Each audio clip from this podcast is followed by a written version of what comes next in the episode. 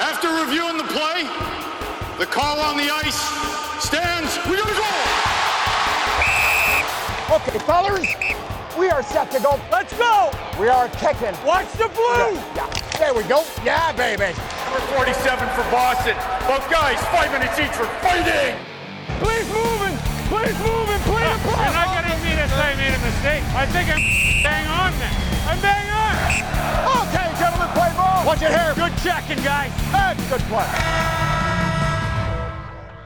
It's the late stages of the second round of the National Hockey League playoffs. You know, during the, the postseason, everybody gets focused on matchups and teams. But the other thing, Josh, everybody looks at streaks that are happening through the playoffs. Carolina's got one going right now for home wins. But this year may be the longest streak ever that I have seen so far because every night I've been watching, every game I have been tuning into, every crowd in every building has been chanting, Ref, you suck. they're they're not fans. I mean, I, I want to tell these guys you, you you won't have games without officials, but they they just they politely disagree. And I, I, you know, I don't know if it's the best way to get the officials to give you the benefit of the doubt on the next one. But hey, they they're they they paid their money. They paid for those seats. They can voice their frustration. They're passionate. We'll Yes. give them that. Is it with fans, whatever, but they they are passionate in their enthusiasm. We'll say for uh, selling the refs how they feel. This is the Scouting the Refs podcast. Please make sure you're following our social channels. You get Josh at Scouting the Refs on Twitter and Instagram. For me, it's at Todd Lewis Sports on Twitter and on Instagram as well. Coming up on this week's episode, a penalty reduced and a fine levied, suspension. Come on, man. A new record for goal review. I don't know, but it was close. And uh, playoff hockey. Is it a kick or isn't it? Let's get to the appetizers first, I think. And so let's let's talk about fines. Brandon Hagel was the first player fined this past week. The Bolts forward picked up a $3,750 fine for boarding Panthers A2 Lester Reinen. He definitely got his money's worth there. Originally given a major, it was reviewed, reduced to a minor. Josh, I honestly thought this could have been cross checking as well. Do you get two fines for that? It's it's interesting. The review, I think, hinged on the initial call on the ice. So while you could get fined for it, the interesting part is that when you've got that call on the ice, it's the initial call that matters, and it's, it's the initial call that gets reviewed. So it makes a huge difference on if that initial call was for boarding or for cross checking. In hmm. this case, the cross check, which was the call on the ice, wasn't particularly violent. And that's the standard for a major for cross checking is the, the degree of violence of the cross check. It wasn't that bad. The proximity to the boards and what happened because of that cross check was a lot worse. But since the call was for cross checking, they have to review and evaluate on the merits of the cross checking call, which is, I think, why they reduced it to a minor penalty. As a boarding call, that looks like a major to me, and I, and I understand the fine for it. Player safety does not have that limitation on the penalty call on the ice. They didn't fine for cross checking, they fined for boarding. So I I think that supports the argument that boarding was the right call here. Maybe the cross check deserved a minor and the boarding should have been a major, but with the officials in that penalty review, you're tied to the initial call on the ice. Interesting. The other fine that was levied was against David Perron of the St. Louis Blues for the wicked cross check on Avalanche forward Nazem Kadri. This, of course, was necessary retribution for Kadri in the minds of some because he decided to be involved in a collision with Blues goaltender Jordan Binnington in the previous game. I, I watched this a bunch of times. I was watching the game. So notice I didn't say Kadri ran Binnington as so many have because he didn't. Kadri and Blues defenseman Calle Rosen were both in pursuit of the puck, which was headed towards the goaltender Binnington. And it was, it actually appeared to me as more that Calle Rosen kind of ran into Kadri and then they all fell down and toppled into Jordan Binnington. So of, of course Nazem Kadri's history gets brought up and and all the other nonsense that went on afterwards is absolutely repugnant. And but the the bottom line is there's no penalty here. There should be no suspension here. There should be no fine here because Kadri was just playing his position. He was, and he has every right to go for that loose puck. And he also has the onus to avoid contact with the goaltender.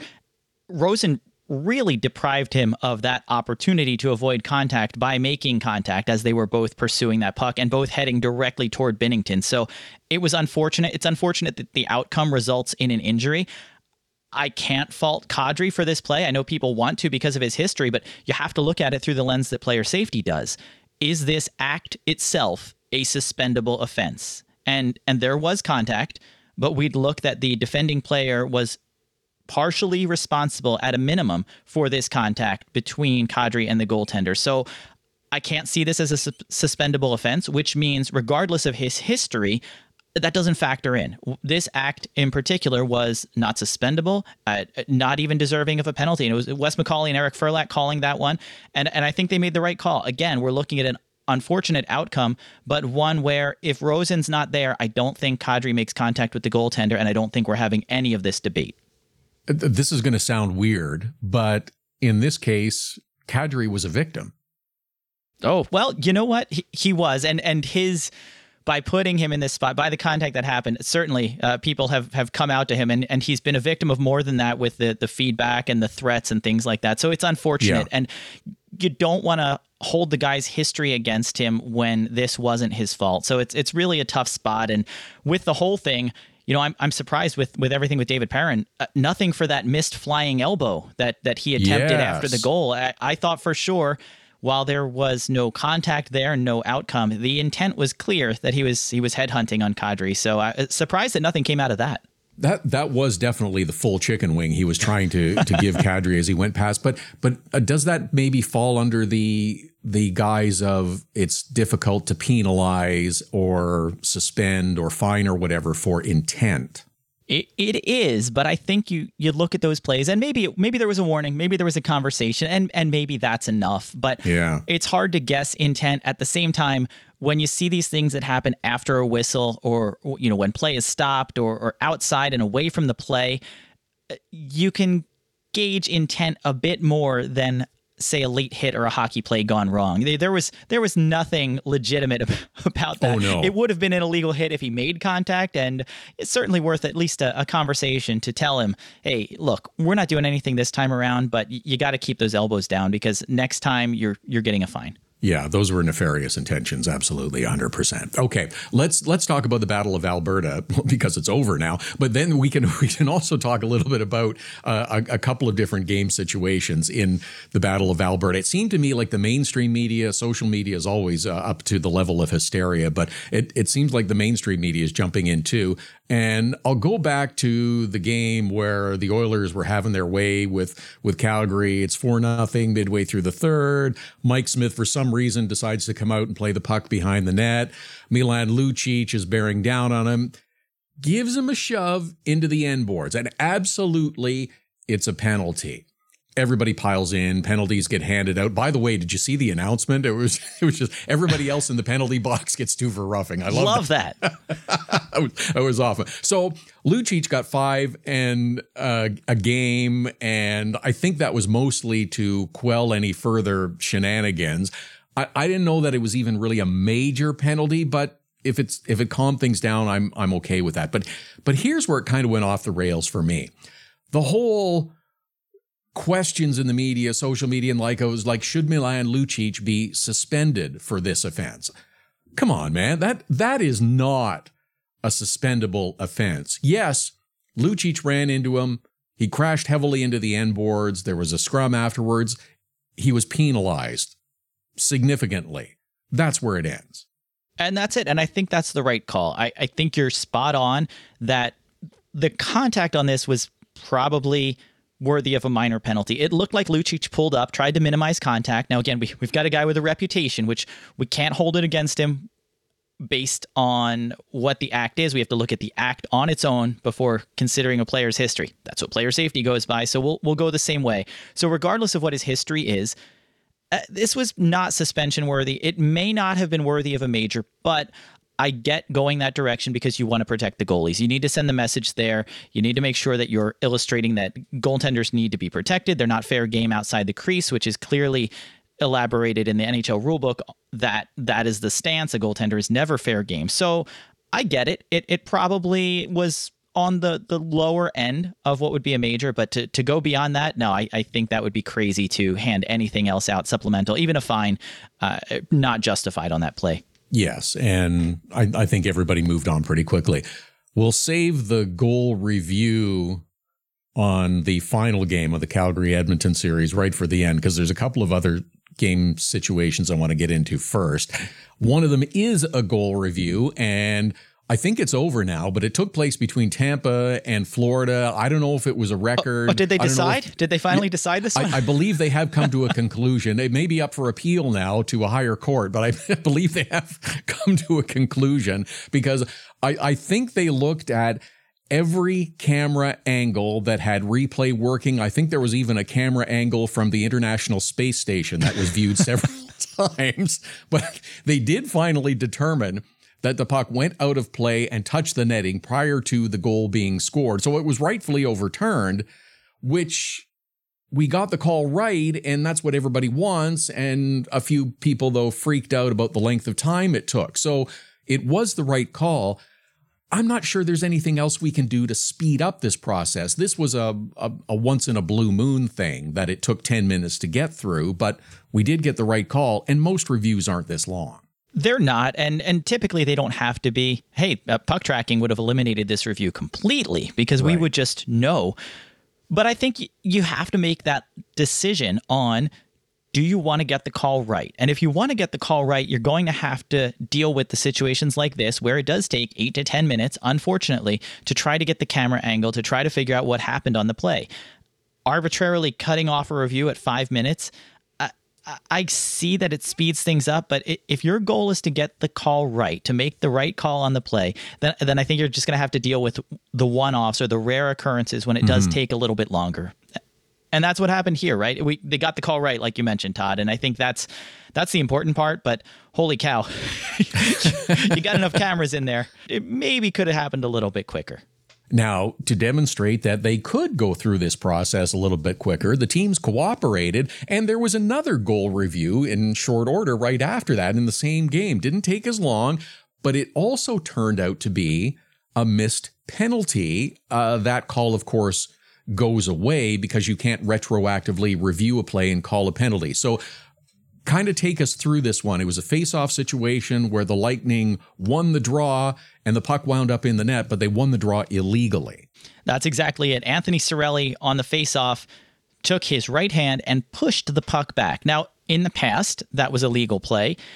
Recently, the NHL's changed the rule book to prevent players from using a hand pass to win a faceoff. It's Rule 67-2. It's a delay a game faceoff violation for doing that. And it was missed by the official. Some folks were complaining that the linesman didn't catch it. When you're looking straight down, dropping the puck, you- you're blocked literally by Cirelli's body, so you can't see what Yes. his hands are doing. And this falls on one of the back officials, and it is sometimes hard to see. You're looking through legs, skates, sticks.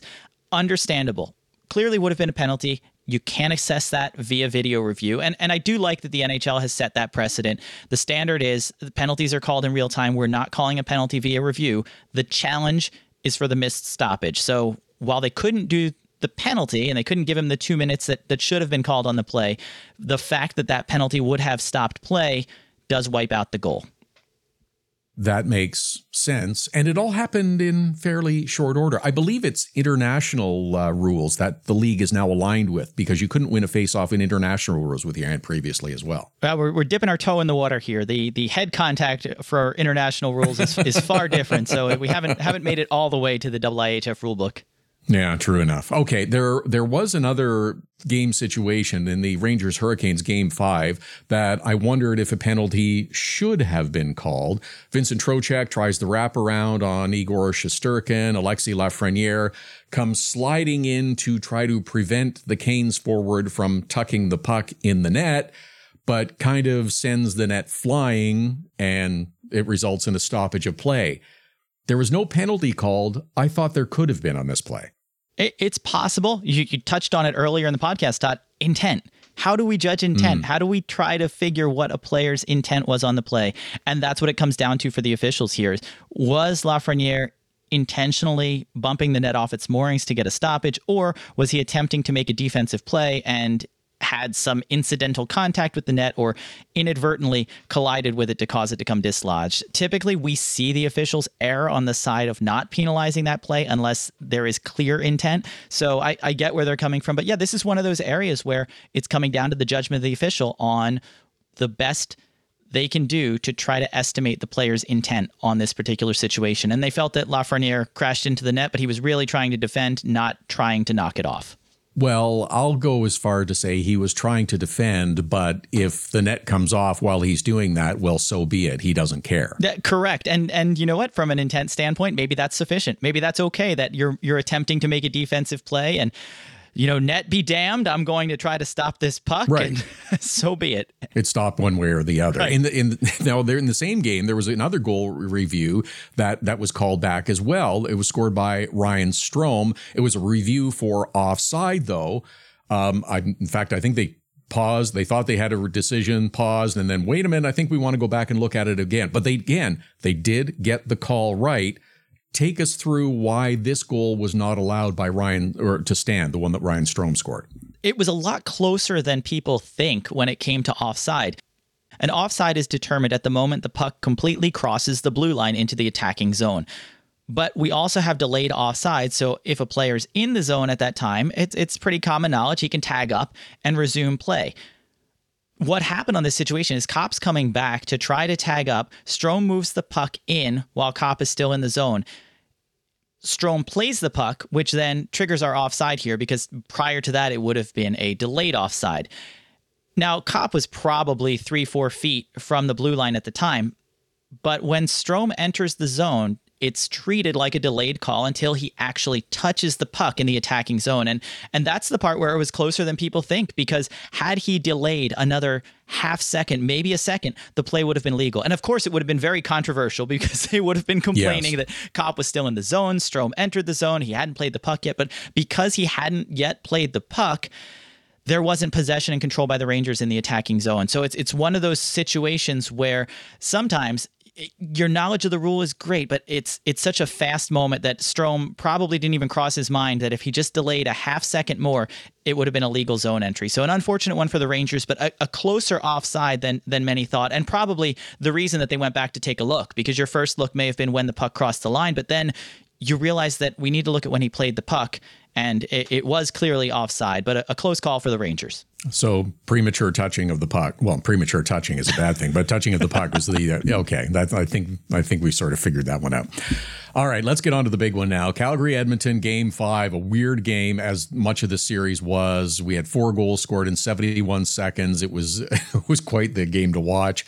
Late in the third, Mikael Backlund, big shot on Mike Smith, and the puck dribbles past him, as so many did during that series. Charging the net is Calgary's Blake Coleman, along with Edmonton's Cody Ceci. Coleman is attempting to stop, but his left skate contacts the puck before it crosses the line. After a review, the goal is disallowed because of a distinct kicking motion. Release the hounds at this point.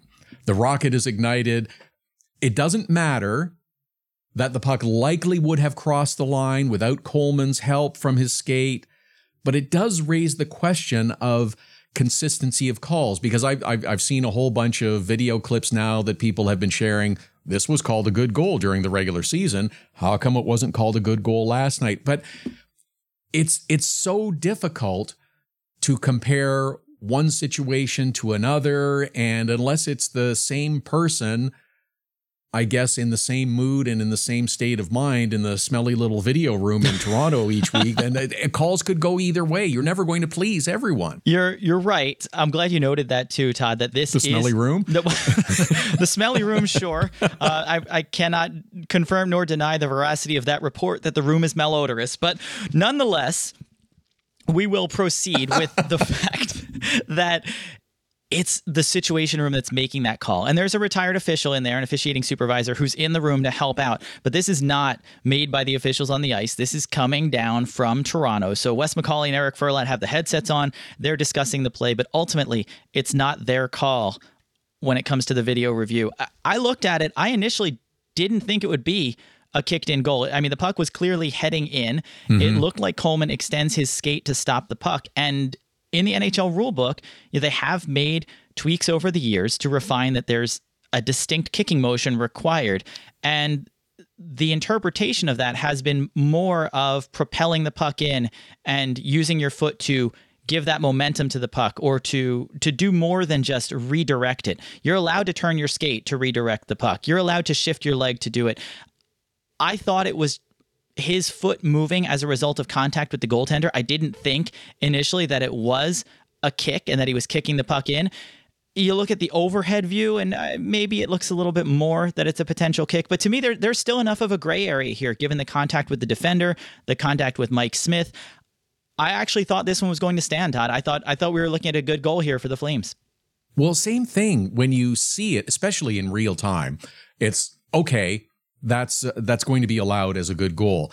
And then even as you start to break it down a little bit with slow motion replays, it looks like he's trying to stop. It looks like he's trying to stop. But as you said, depending on which angle of the replay you look at, he clearly moves his left leg forward and his left foot forward.